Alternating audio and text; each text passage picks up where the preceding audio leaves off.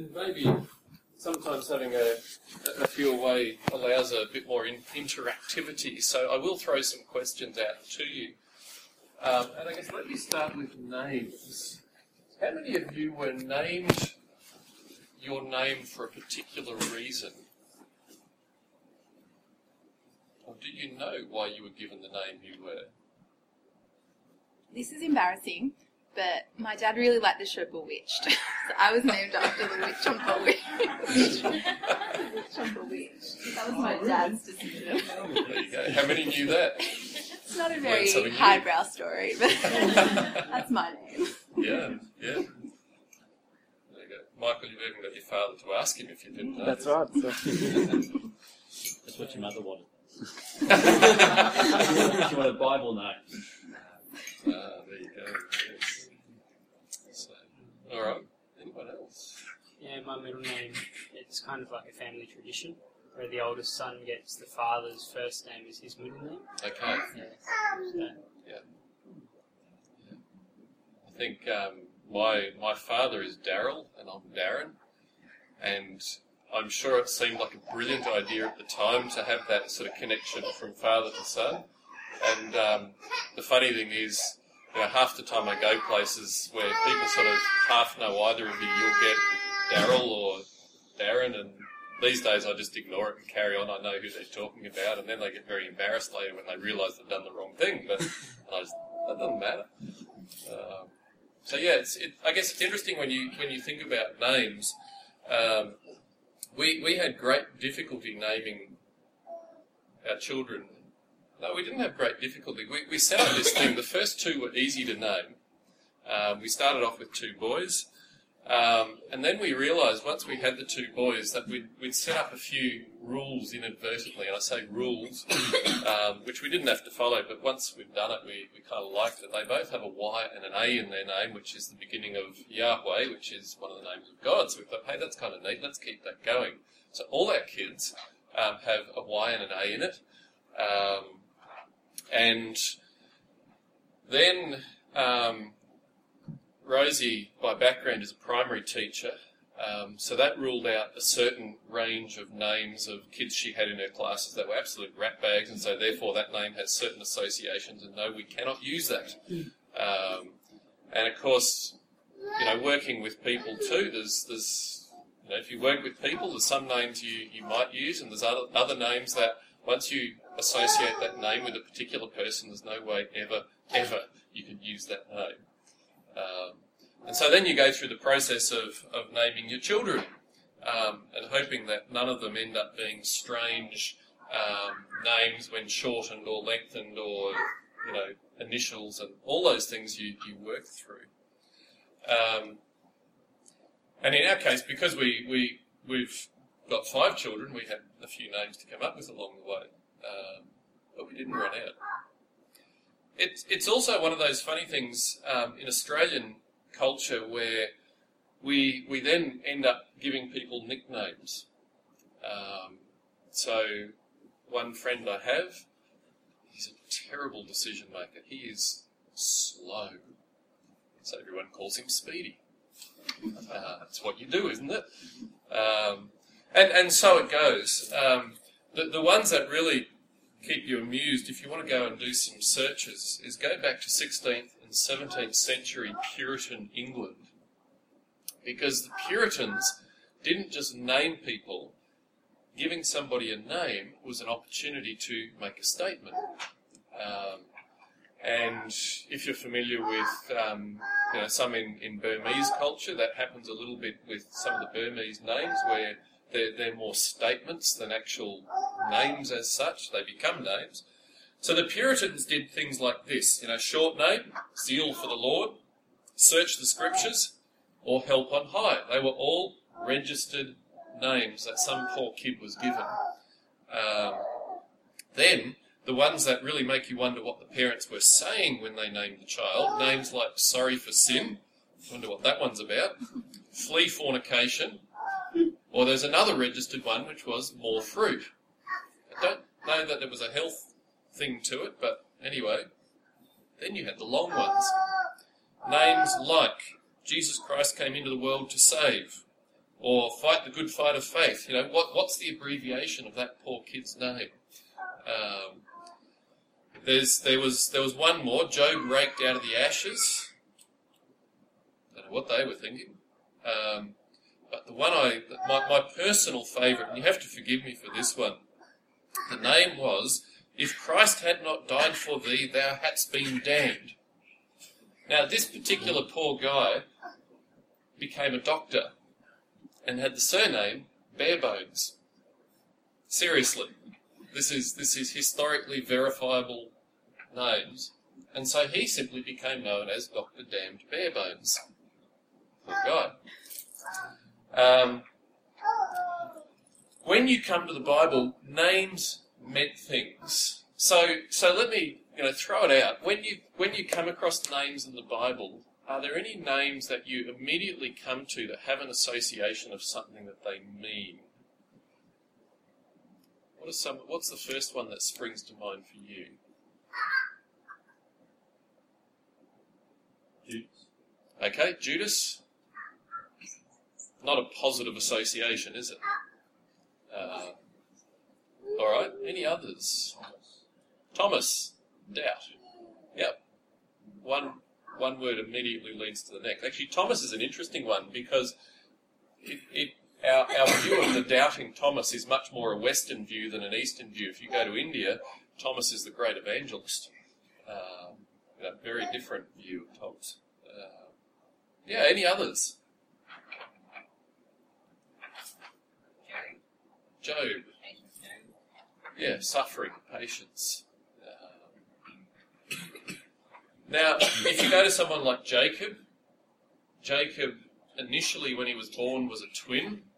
Um, he came out after his elder brother and he was grasping the heel of his brother. So Jacob literally meant heel grasper.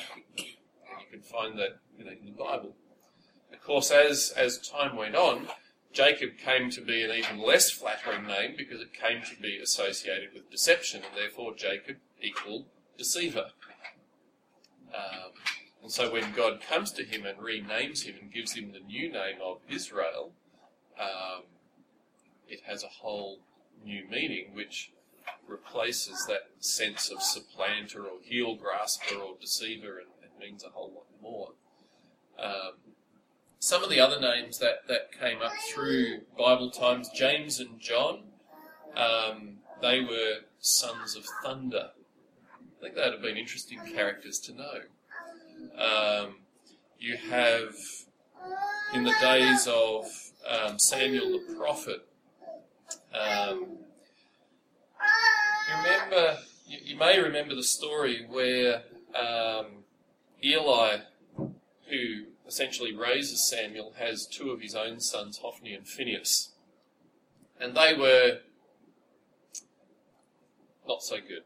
They, they took advantage of their position, they abused their position, they abused their power uh, in the temple, and eventually they, they go to the point where they just take the Ark of the Covenant, they go out into battle because this is the you know, the icon that's going to win them the battle, and of course, didn't happen. Um, they die, the Ark of the Covenant is captured. News comes back to Eli. He's sitting out the front there on a, you know, some sort of seat. Um, he's so shocked by the news, he falls over. He dies. He falls off the chair, and he's an old man. Fatal, dies, and the news comes back to Phineas's wife. We don't have a name for her other than Phineas's wife. So Mrs. Phineas is in labour and she's about to give birth. She gives birth, and she names her poor son Ichabod. We think, okay, Ichabod, strange name, literally translated means the glory has departed. So imagine going through your whole life. Oh, who are you? Oh, I'm the glory has departed. Tough name, isn't it? Come with me to Acts chapter 4 because this is this is where we want to pick up Barnabas. In Acts chapter four. If you ever want to um, have an interesting time, you can pick out different names of characters and just follow through um, their lives. And Barnabas is one of those ones that normally plays a background role in the Bible. Barnabas kind of is just there doing his thing in the background. He gets mentioned every so often through the book of Acts and one or two other places. But we don't really notice him too much because we're really much more busy looking at what Peter's doing or what Paul's doing or you know the ones that we know. But let's look at Barnabas. The first verse we, we look at is Acts chapter 4 and verse 36. And let's read the verse and then I want to give it context because the verse just in isolation doesn't always give us the full picture. Acts chapter 4 verse 36, Joseph, a Levite from Cyprus, whom the apostles called Barnabas, which means son of encouragement, sold the field he owned and brought the money and put it at the apostles' feet.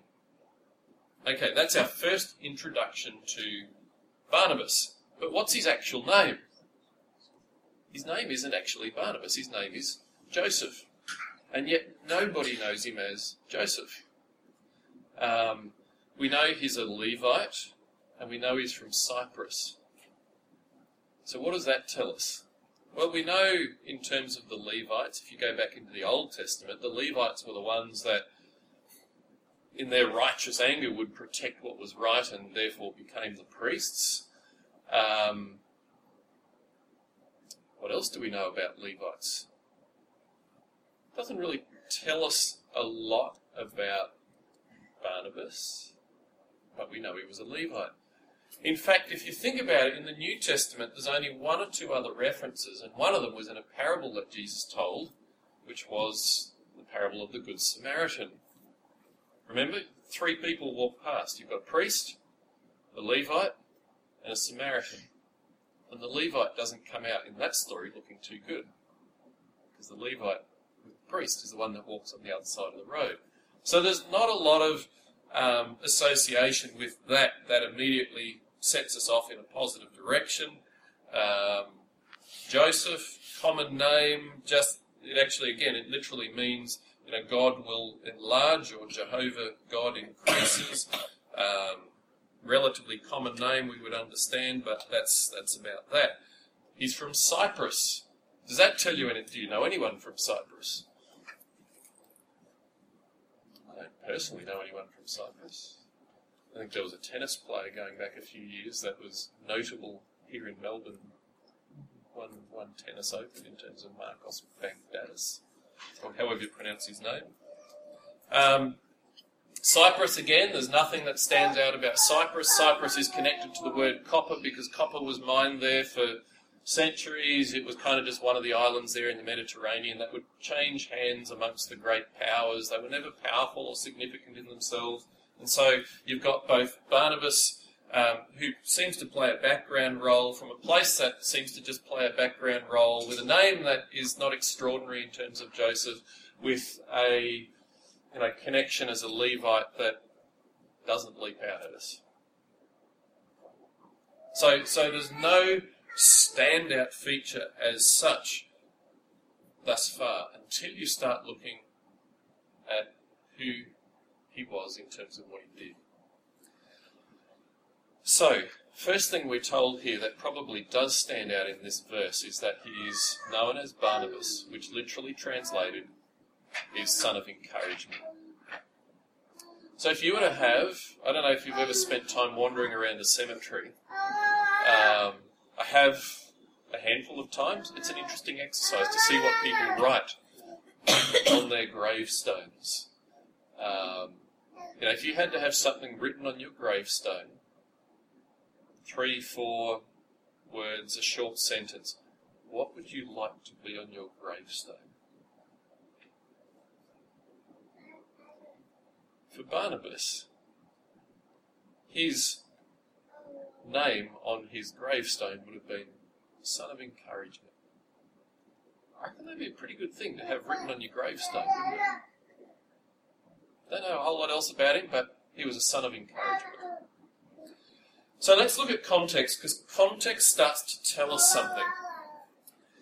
In Acts chapter 4 and verse 32, it has these words All the believers were one in heart and mind, No one claimed that any of his possessions was his own, but they shared everything they had. With great power, the apostles continued to testify to the resurrection of the Lord Jesus, and much grace was upon them all. There were no needy persons among them, for from time to time those who owned lands or houses sold them, brought the money from the sales, and put it at the apostles' feet, and it was distributed to anyone as he had need.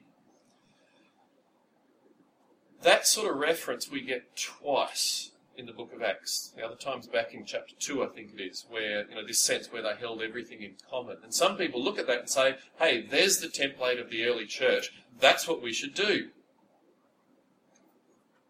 So, you know, put all your wallets into the common property and it belongs to everyone. Remember, though, that as you go through the book of Acts and as circumstances change, so the church changes in the way it deals with it. So, here at the beginning, where are the believers? All the believers are in Jerusalem. No one's. You know, there's, there's others that have believed in Jesus, but in terms of the beginnings of the Christian church post Jesus returning to heaven, this is, this is it. They're in Jerusalem. They haven't spread yet. So it's practical and feasible to hold everything in common. It worked. But then a few things happen. And, and in Acts chapter 5, which we'll look at in a little bit more detail, two things. Firstly, you have the story of Ananias and Sapphira, which we'll look at because it tells us something about Barnabas. Um, the second thing that happens is persecution breaks out, and when persecution breaks out, they start to spread. And there's no more mention in the book of Acts to them holding everything in common in this way. There is mention of them giving offerings, there is mention of them supporting the, the weaker, um, supporting those in need, you know, all of those sort of things, but their structure is subservient to their mission, to their, their purpose. So this is this is um, Barnabas. Barnabas comes, puts this you know lump of money at the disciples' feet, at the apostles' feet, and says, "End of story." Along come Ananias and Sapphira. Sapphira. So as the story is told, Ananias and Sapphira also sold a piece of property. Now, we have to assume that there are some subplots going on that we're not necessarily led into, because if we don't have these subplots in play, it's a pretty disturbing story in many ways, because they sell the land, they tell a lie, God strikes them dead. That's essentially the story. Um, and without further explanation, you think, wow, that seems pretty arbitrary on the part of God to do that. So when you look at the story, Let's contrast it. Here's Barnabas, sells the land, puts all the proceeds at the apostles' feet, and that's the end of it. There's no more mention of it. You know, his name's not there in a plaque on the building that was constructed from the funds that Barnabas gave or any of that sort of thing. It's just done. Ananias and Sapphira come along, and they, as we read the story, obviously have made this public commitment that they are going to give the proceeds of the sale of this land to the church. And then I imagine when they finally sell the property, perhaps they, they get an absolute cracker of an offer to the point where they have made far more than they expected on this property. And in comes temptation. What's the temptation? The temptation is simply this we can still take what looks like the proceeds of this property and give it to the church, and we will look really good. And we can keep a nice little lump for ourselves, and no one need ever know. But we'll look good. And they are given opportunity to own up to the fact that you know they've, they've been telling a few lies here um, because what it just says in chapter 5 and verse 2 is with his wife's full knowledge, he kept back part of the money for himself, but brought the rest and put it at the apostles' feet. And then you get these repeated conversations with Ananias and then Sapphira um, with, with Peter, where it's very clear that the lie that they are perpetuating, the corruption they are allowing to creep into the church, is not just about them It's actually about God. And so it's not about trying to deceive each other. It's actually that they they think they can deceive God. And and the only conclusion that I can come to on this one is if that corruption had been successful, it would have so knocked the early church off course that God had to intervene to preserve the church and, and you know the direction of the church. And so, you know, you have this bizarre circumstance where one you know, first one falls dead and then the other comes in and the thing repeats and they, they're both taken out and buried. But the contrast is this Ananias and Sapphira in giving, it's all about them. Barnabas, when he gives, it's all about God. And while it's recorded, it's I think it's recorded as a contrast, where one seeks to do it to puff themselves up, the other is just he just humbly gives it. Um, he doesn't attach strings to it. He just gives it. There it is. Use it as it's needed. And the temptation is always, particularly I think that the bigger the sum of money, um, the temptation is to always try and attach strings to it. Because then we have some control, so we think. Um, and yet it's one of these great human fallacies that we, we persist with, that somehow we can control money or life or possessions, when in reality we control far less than we imagine we might. You know, one day we can have good health. You know, one lady I, I visited yesterday, um, two weeks ago, she'd been feeling a bit ill, but life was good. Friday, went to the doctor. She'd had a few tests. And she got the diagnosis of cancer. Wednesday, Monday, she was admitted to hospital. Wednesday, she started chemo. Um, you know, last night, she's there in hospital. Can't eat, can't keep anything down. Life's changed like that. We can't control it. And and this whole idea that Ananias and Sapphira could control, um, you know, their, their PR, that they could control, you know, what was going to happen with it, or that they could keep some of it and keep control of that. It was never the case. And, and neither is it the case for us. And, and you know, one of the, the things that um, I, I guess I've been challenged by in some recent conversations with, with some Muslim friends is how they will often preface or finish a statement about the future by saying, you know, inshallah or God willing. Uh, it's true. We lay plans for the future. We, you know, we, we buy houses. I, you know, we, we buy houses because we want that security and that base and, you know, for, for all the range of reasons we do it. And it's not wrong. Don't hear me saying that because we bought a house, you know, a few years ago too. But there are no guarantees. It is God willing. And Barnabas, by way of contrast to, to Ananias and Sapphira, he is much more humble. He's, yeah, anyway, we've made the point on that one. But let's follow Barnabas through. Because Barnabas doesn't then get another mention until we roll over to Acts chapter 9. In Acts chapter 9, and we'll go down to verse 26, we come across um, Saul's conversion in Acts chapter 9. So, Saul you know, the one that's been persecuting and killing Christians and, and um, who's there at the stoning of Stephen, giving his approval to it. Um, you know, Saul is the, the zealot. Um, and in the beginning of chapter 9, you get the whole conversion experience of Saul. He goes on to Damascus, where, um, you know, obviously more happens there. And then in verse 26, it says, when he came to Jerusalem. So he's been in Damascus, he's had his conversion experience, he comes back to Jerusalem. Now, put yourselves in the shoes of those early Christians, because what it says is he tried to join the disciples, but they were all afraid of him. It makes sense when you think about it, because he had been after them, persecuting them, imprisoning them. Um, the centre of that had been Jerusalem. He'd been on this trip to Damascus to start it up there. He's converted, he comes back. What are you going to be thinking of of him as Christians, what's your first thought? Is it real? Is it genuine? Or is this just a ploy whereby he can get in with us, identify who the Christians are, and lock a whole lot more up? So let me ask you,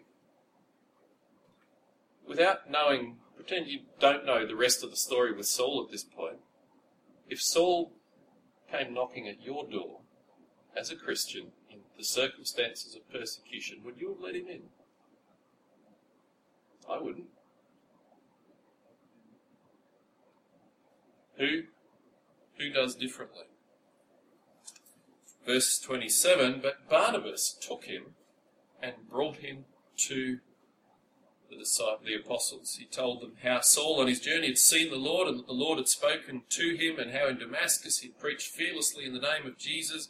So Saul stayed with them and moved about freely in Jerusalem, speaking boldly in the name of the Lord. He talked and debated with the, Christ- with the Grecian Jews, but they tried to kill him. When the brothers learned of this, they took him down to Caesarea and sent him off to Tarsus. So think about it.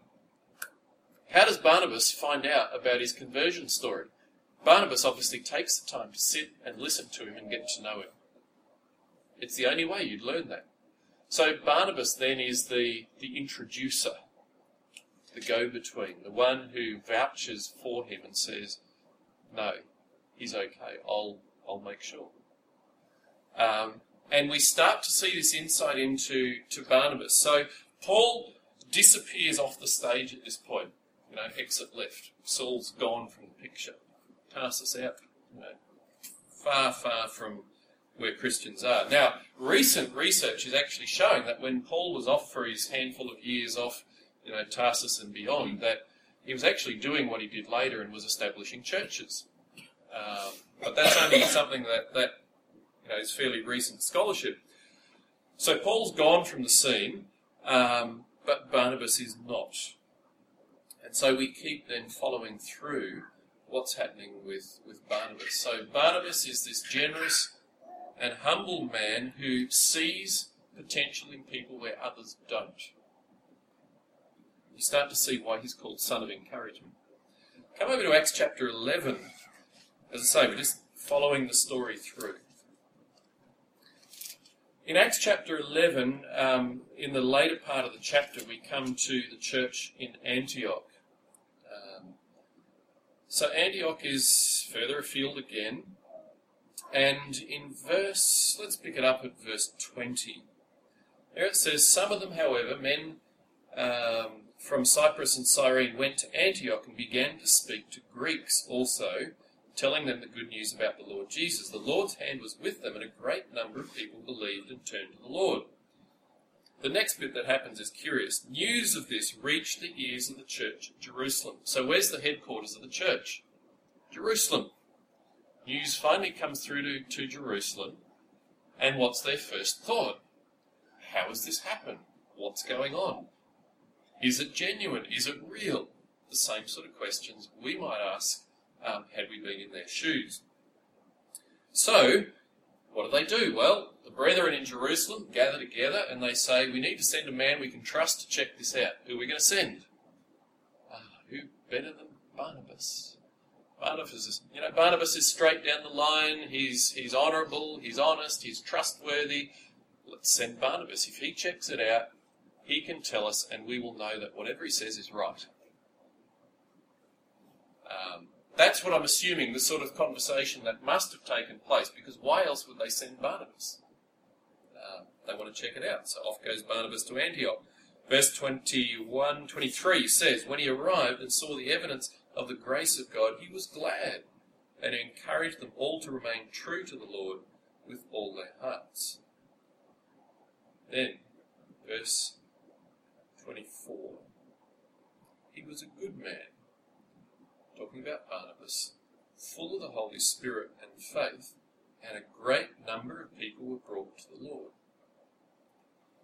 So, here's this insight again into our son of encouragement, Barnabas, Joseph the Levite. Um, and he's a good man, full of the Holy Spirit. You can trust this guy. And essentially, what he does is he says, No, the Holy Spirit's at work, and he affirmed what was happening. But Barnabas doesn't stop at that, and this is, I guess, the important thing because you know sometimes it's it's it's good to be an encourager, um, and in a sense, as you know, people that are part of a community of believers, we should always be about encouraging each other. But Barnabas takes it another step. Have a read of what it says. Verse 27. No, verse 25. Then Barnabas went to Tarsus to look for Saul. So Saul's been off the picture, out of sight, out of mind, for his own good. But Barnabas finally says, I know just the person that could come and help me here. And going to Tarsus, this wasn't like a you know a five minute run down the road. Look it up on a map sometime and see you know Antioch to Tarsus. So he goes. He not only makes the journey, he looks for Saul, he finds him, and then it just says he brought him to Antioch.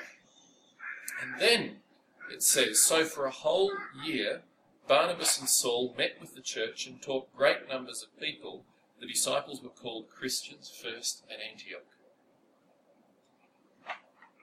He searches him out, he brings him back, and he doesn't just push him out the door and say, Righto, Saul, you've got the job now, I'm off to another town.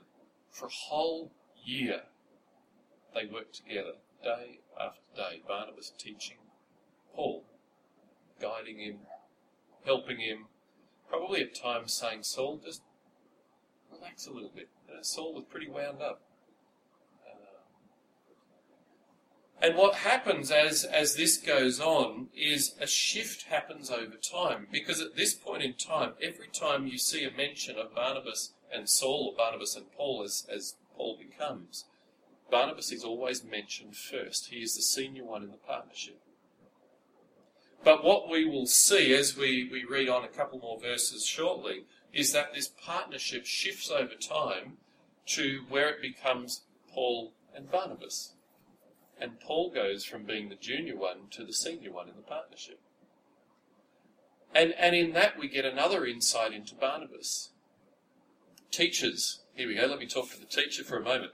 You know, is it your hope as a teacher that you will always know more and be better than your students, or is it your hope that one day you might have a student who far outdoes you? It'd be nice, wouldn't it? Yeah. There are some that, that you know love that sort of thought. There are some that try to stop it.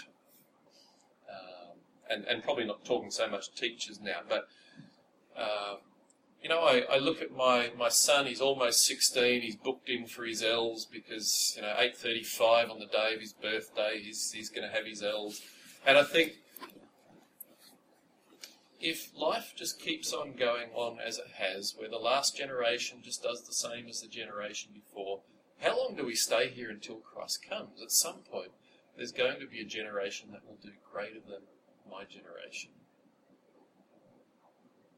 And I hope it's the next generation. Because I don't want to see just business as usual for the rest of my life.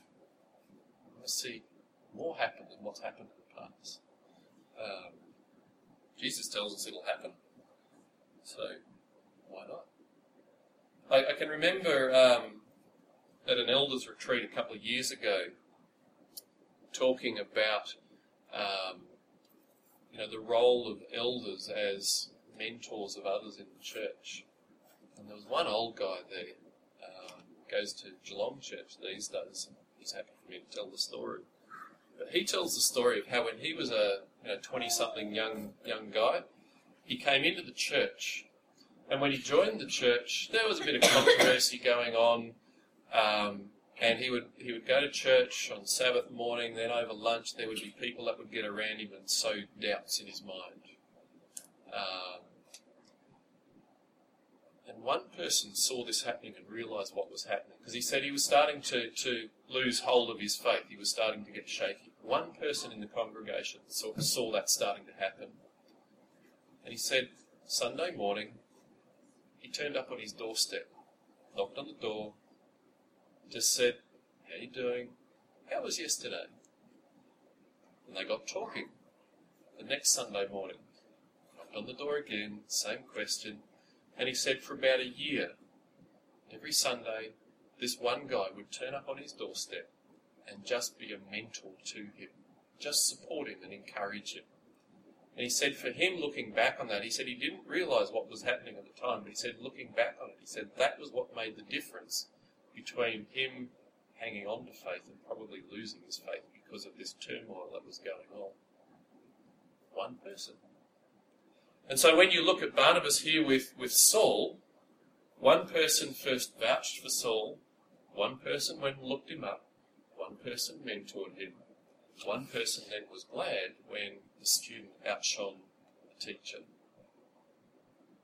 And that was Barnabas. The story continues, and we should never stop in the middle of a story too long. Um, when you go sort of roll on to, to Acts chapter 13, you, you see at the beginning of the chapter, um, you know, there's, there's prophets and teachers in the church, and it names a whole list of them. Um, and then down around verse 2 or 3 there, there's just this recording. It says, Set apart for me Barnabas and Saul for the work to which I've called them. So after they'd fasted and prayed, they placed their hands on them and sent them off. And again, notice Barnabas and Saul. Um, they go to Cyprus. Um, why go to Cyprus? Who's from Cyprus? Barnabas. And there in Cyprus, Sergius Paulus is converted. And it's after that that for the first time we hear of Saul being called Paul rather than Saul. Perhaps in honour of this, this convert that's happened there.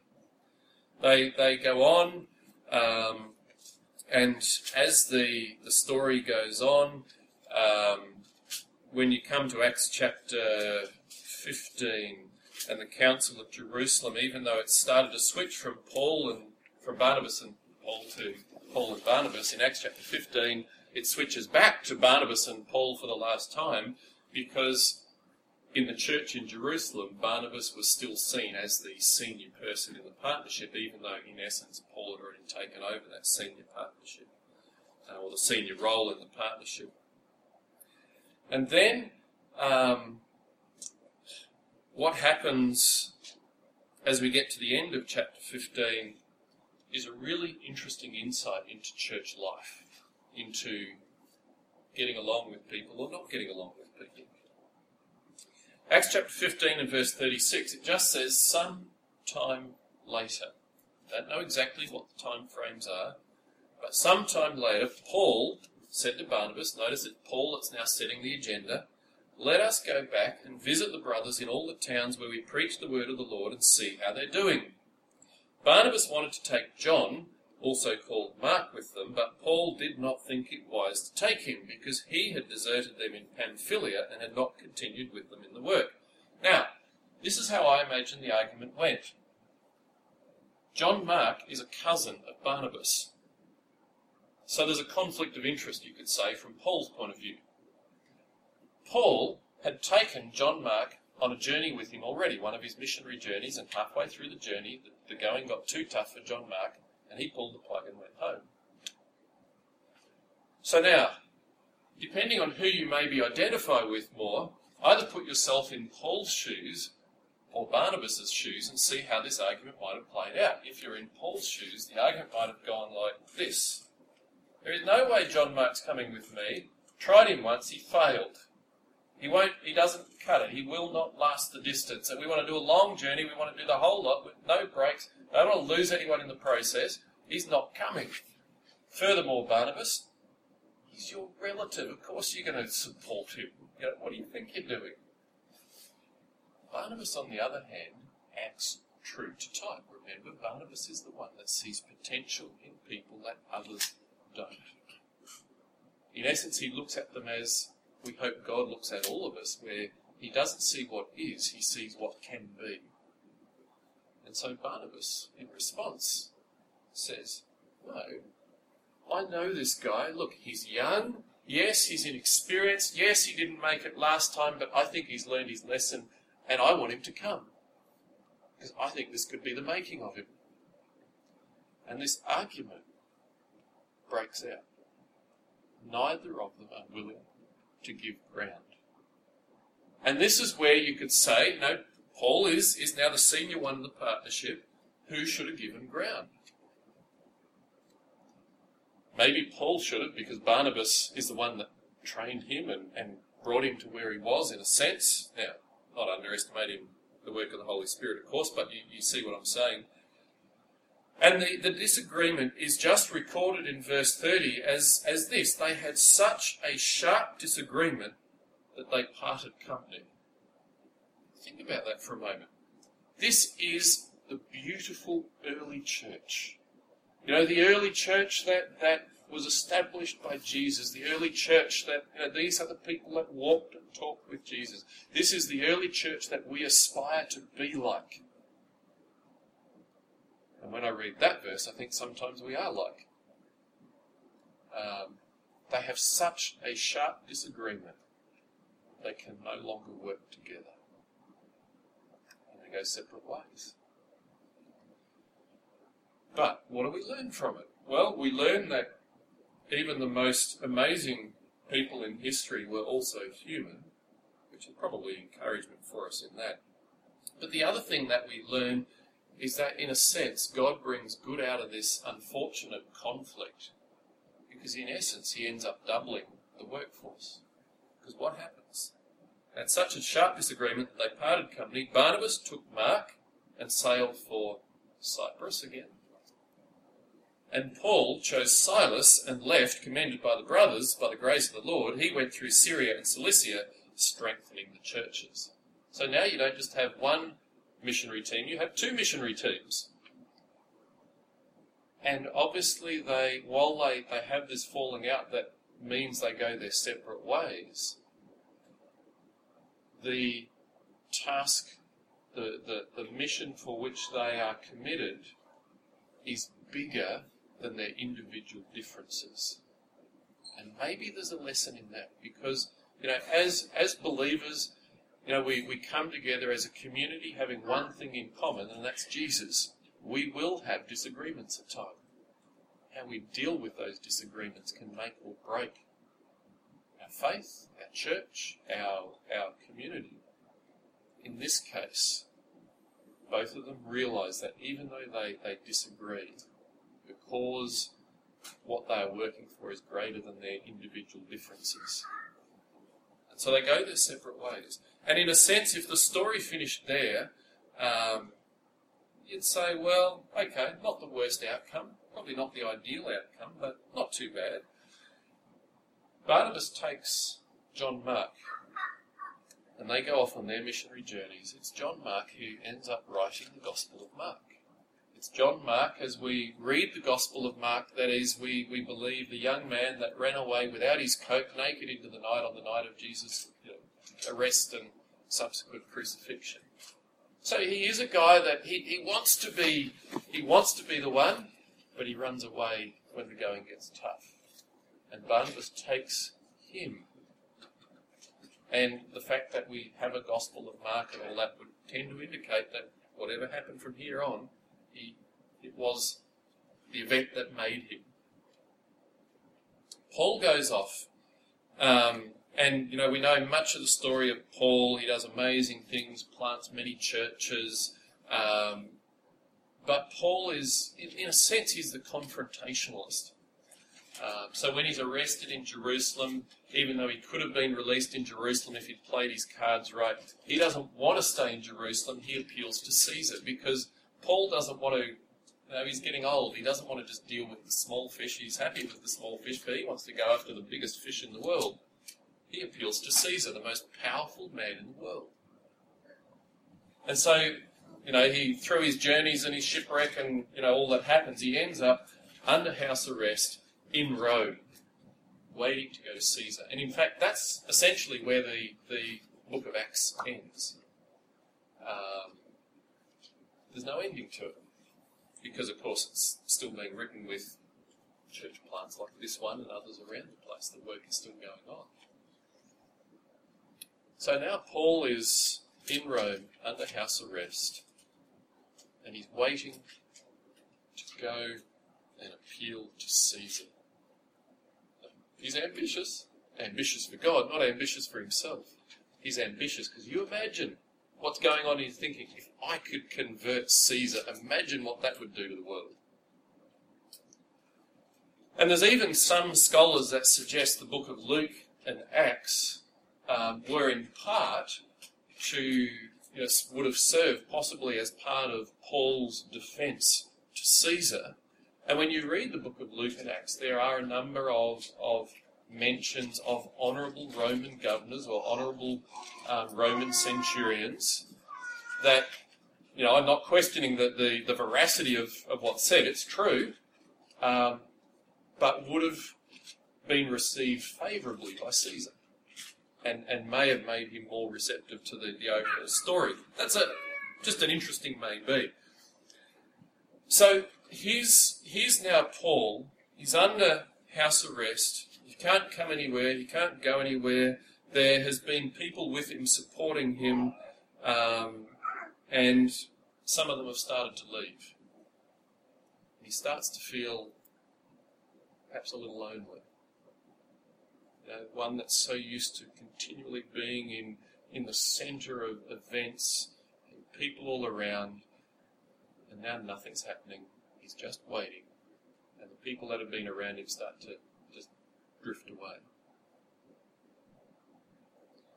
And in 2 Timothy chapter 4, uh, it's, it's verses 9 to 11 if you, if you want to pick it up there. Um, we see what is as close to an admission from Paul that Barnabas got it right as, as you see.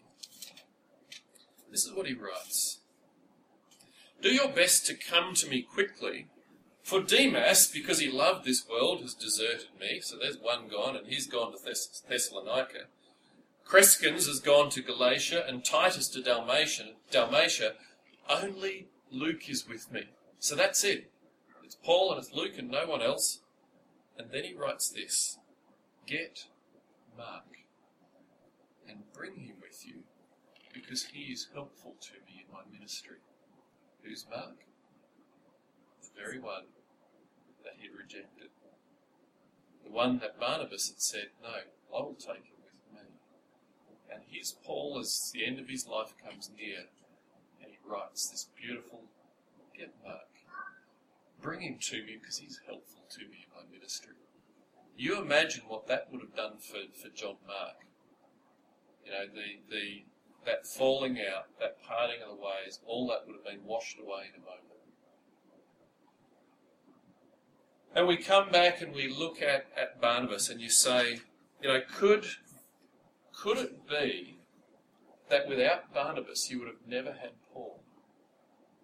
Could it be that without Barnabas you'd have never had all those letters of Paul? Could it be that without Barnabas you'd have never had a John Mark and the Gospel of Mark? And we'll never know. But what we do know is this guy that his, his name's never up in lights. We don't even know him by his real name. Just know him as the son of encouragement. Was influential in the early church in ways in which we only begin to guess. I guess the challenge for us is hey, how can we be sons and daughters of encouragement in the way that he was? Two passages I'd like to, just short passages I'd like to, to finish with. Um, talking about encouragement, I guess. Um, first one comes in First Thessalonians. First Thessalonians chapter 4, towards the end of the chapter, Paul comes to the place where he starts to talk about the coming of Jesus, the second coming. Um, and a number of times he connects the second coming of Jesus with the need for encouragement. So, you know, they're well known words in many circles. First Thessalonians chapter 4, verse 16, For the Lord himself will come down from heaven with a loud command, and with the voice of the archangel, and with the trumpet call of God and the dead in Christ will rise first. After that, we who are still alive and are left will be caught up together with them in the clouds to meet the Lord in the air, and so we will be with the Lord forever. Sometimes we stop there, but then it says, therefore, um, therefore encourage each other with these words. And time and time again, Paul will link the need to encourage one another with the fact that Jesus is coming.